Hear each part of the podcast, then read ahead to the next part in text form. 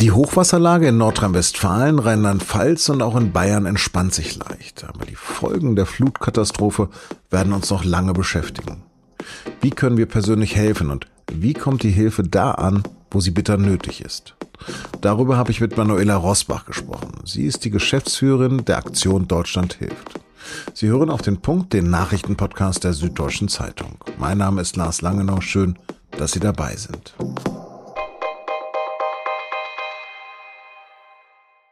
Die Flutkatastrophe, die vergangene Woche über Teile Deutschlands hereingebrochen ist, sucht ihresgleichen. Am Montag sind die Pegel in den Hochwassergebieten etwas gesunken und der deutsche Wetterdienst sagt für die kommenden Tage in den betroffenen Regionen kaum noch Regen voraus. Die Aufbauarbeiten schreiten voran und eine besonders bedrohte Talsperre in Nordrhein-Westfalen konnte den Wassermassen standhalten. Und doch sind mehr als 160 Tote zu beklagen, stand Montagmittag.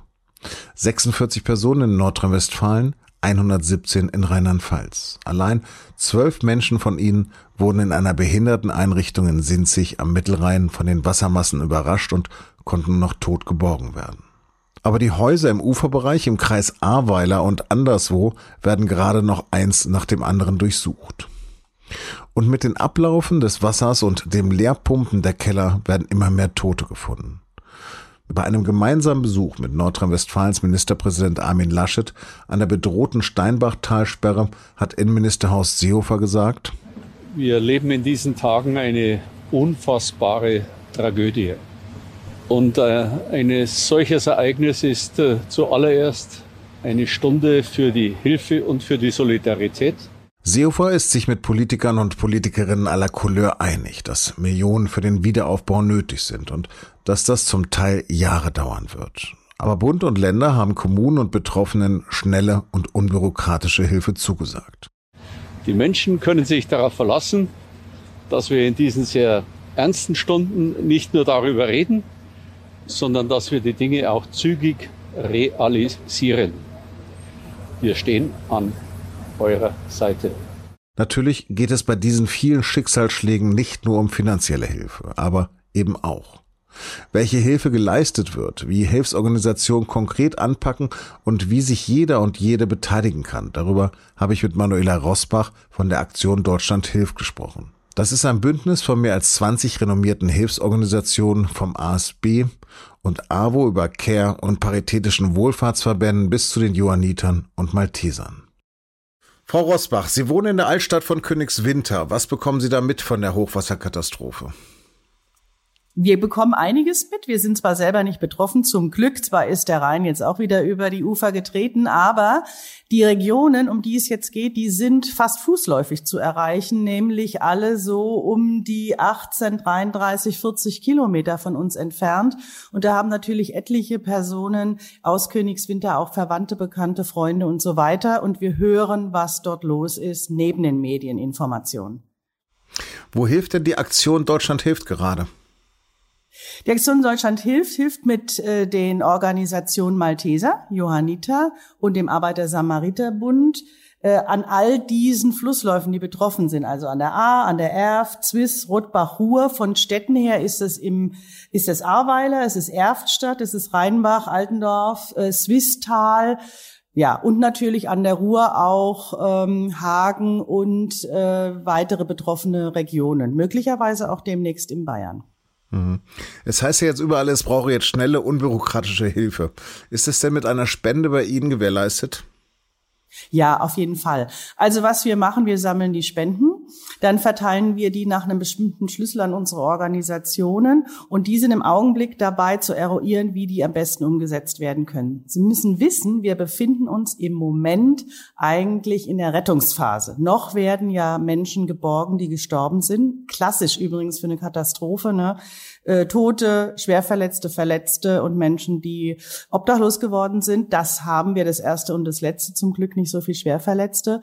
Und ähm, da sind die Organisationen aktiv, betreuen, versorgen, äh, verteilen zum Beispiel Senioren in Seniorenstifte, äh, geben Essen mit Gulaschkanonen, so heißt es ja. Es ist nicht immer nur Gulasch drin, auch manchmal Gemüsesuppe. Aber das machen die dann schon und haben ganz viele äh, Einsatzkräfte vor Ort. Äh, und dann äh, schicken sie jetzt parallel in dieser und der nächsten Woche Menschen nochmal los und schauen, was wird jetzt konkret gebraucht und benötigt. Mhm. So wie viel Prozent kommt denn so eine Spende bei Ihrer Organisation an? Oder anders, wie ist das bei denen oder wie ist das Verhältnis von Verwaltung und direkter Hilfe? Also unsere Organisation erhalten 87 Prozent der Spende. 13 Prozent äh, behalten wir uns vor.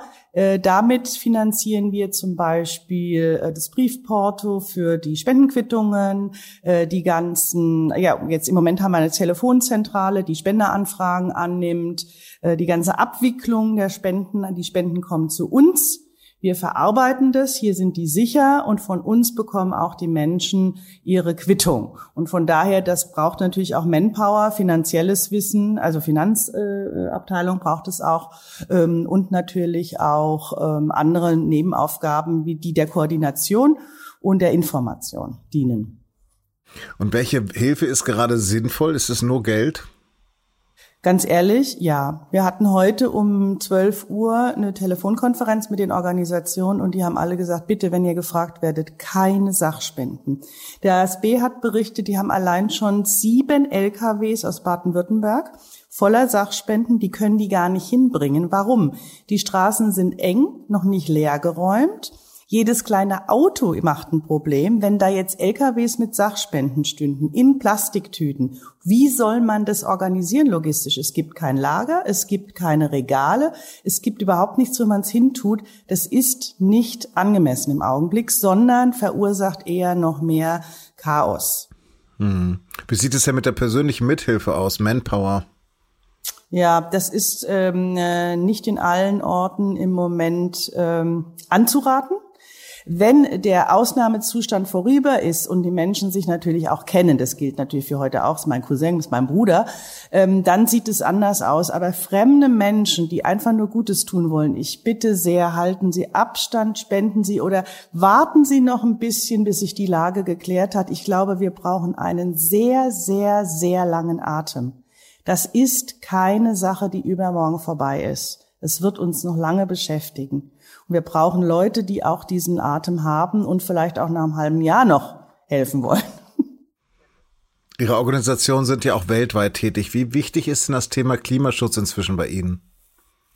Sehr. Gucken Sie mal, wir haben das jetzt hier gerade wieder gesehen. Versiegelungen oder äh, mutmaßliche Bebauungen äh, von der einen oder anderen Region, wo man weiß, dass die gefährdet ist, wenn äh, das Flüsslein hochtritt, das ist einfach äh, nicht klug. Und wir merken es weltweit, äh, dass durch den Klimawandel Menschen ihr heimatlos werden. Sie können nicht mehr anbauen. Die Bauern, äh, es trocknet alles oder es schwimmt weg. Die Menschen fliehen ähm, und haben im Grunde gar keine richtige Zukunft mehr. Und ich glaube, da müssen wir alle ran und wir müssen auch jeder seinen kleinen Beitrag dazu äh, leisten. Sonst schaffen wir das nicht. Stichwort Krisenherde in anderen Teilen der Welt wie Äthiopien, Jemen, Sudan, Madagaskar. Fließt denn da jetzt gar keine Hilfe und gar kein Geld mehr? Also wir haben ja unterjährig immer Spendensammlungen. Wir berichten, wenn Sie mal auf unserer Webseite waren, sehen Sie, in welchen Regionen unsere Organisationen tätig sind. Wir haben das Glück, dass wir in über 70 äh, Ländern der Welt ähm, arbeiten mit den Organisationen und zwar in der Not- und Soforthilfe, so wie jetzt, im Wiederaufbauen, in der Entwicklungszusammenarbeit. Und in diesem Jahr haben wir gesagt, ist Katastrophenvorsorge ein Riesenthema. Uns gibt es jetzt 20 Jahre, ich bin Mitgründerin und wir wollen darauf aufmerksam machen, dass das überall äh, weltweit ein notwendiges Thema ist ähm, und wir das ernst nehmen sollen. Es gibt kleine Projekte im äh, landwirtschaftlichen Bereich, äh, die man gut umsetzen kann. Also was weiß ich, äh, Gärtenbewässerung oder ähm, Garten, Gärten, die äh, auf ähm, schwimmenden, ähm, also die sind in, in so Be Beete eingebettet, das sind Holzbeete und dann äh, Erde da drauf und dann können die aber auch Hochwasser aushalten oder tiefe Brunnen oder Dämm, Dammbau oder Mangroven, mein Lieblingsbeispiel in Vietnam, die neu angebaut eben die Riesenflut Flutwellenabwehr. Also es gibt so viele kleine Sachen. Wenn man die alle zusammennimmt und wirklich was macht, ich glaube, dann können wir viel bewegen. Ebenso mit den Bäumen übrigens. World Vision hat ein super Programm, der in Äthiopien äh, in einer Wüste äh, einheimische Bäume wieder angesät, äh, also und auch betreut Menschen haben sich darum gekümmert. In diesen Regionen gibt es wieder Wasser. Es ist eine Oase. Es gibt andere Grünpflanzen. Also wir können Dinge verändern zum Positiven. Aber wir müssen es auch anfangen.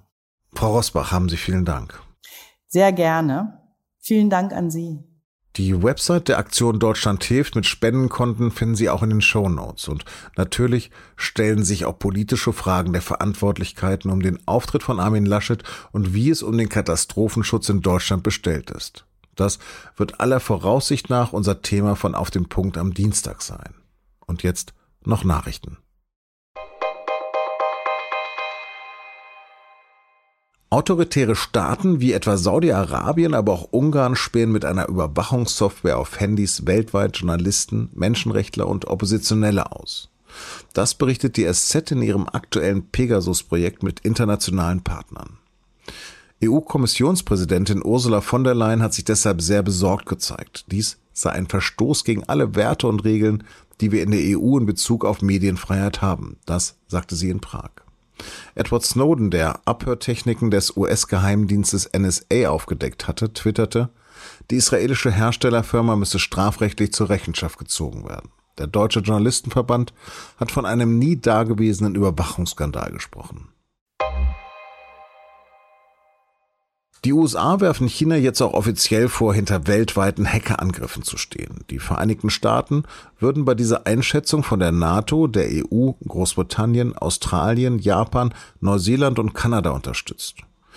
Im März war ein Hackerangriff auf E-Mail-Programme von Microsoft bekannt worden. Der US-Konzern hatte mitgeteilt, eine Cyberspionagegruppe mit Verbindung zu China habe über Schwachstellen E-Mails von Kunden gehackt. Die Angriffe richteten sich gegen Dutzende Firmen, Universitäten, US-Behörden und Forschungseinrichtungen. Nach Angaben des Bundesamtes für Sicherheit in der Informationstechnik waren auch Bundesbehörden betroffen. Goodbye Social Distancing, das war zumindest der Plan. Zwar sind seit Montag tatsächlich fast alle Corona-Beschränkungen in Großbritannien aufgehoben, aber wegen stark ansteigender Infektionszahlen ist die Insel noch weit von der Normalität entfernt.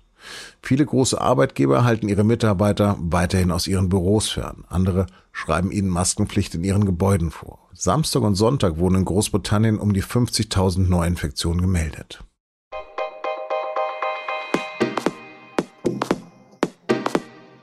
Am Sonntag ist in Paris die Tour de France zu Ende gegangen. Gewonnen hat ziemlich überlegen der Slowene Tadej Pogacar. Doch genau diese Überlegenheit des Toursiegers wirkt unheimlich. Nach zahlreichen Dopingskandalen im Radsport fährt der Zweifel auch bei ihm mit.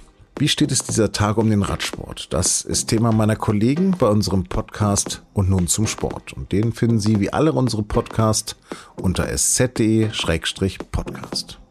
Das war auf dem Punkt. Redaktionsschluss war 16 Uhr. Vielen Dank fürs Zuhören. Tschüss, Küss.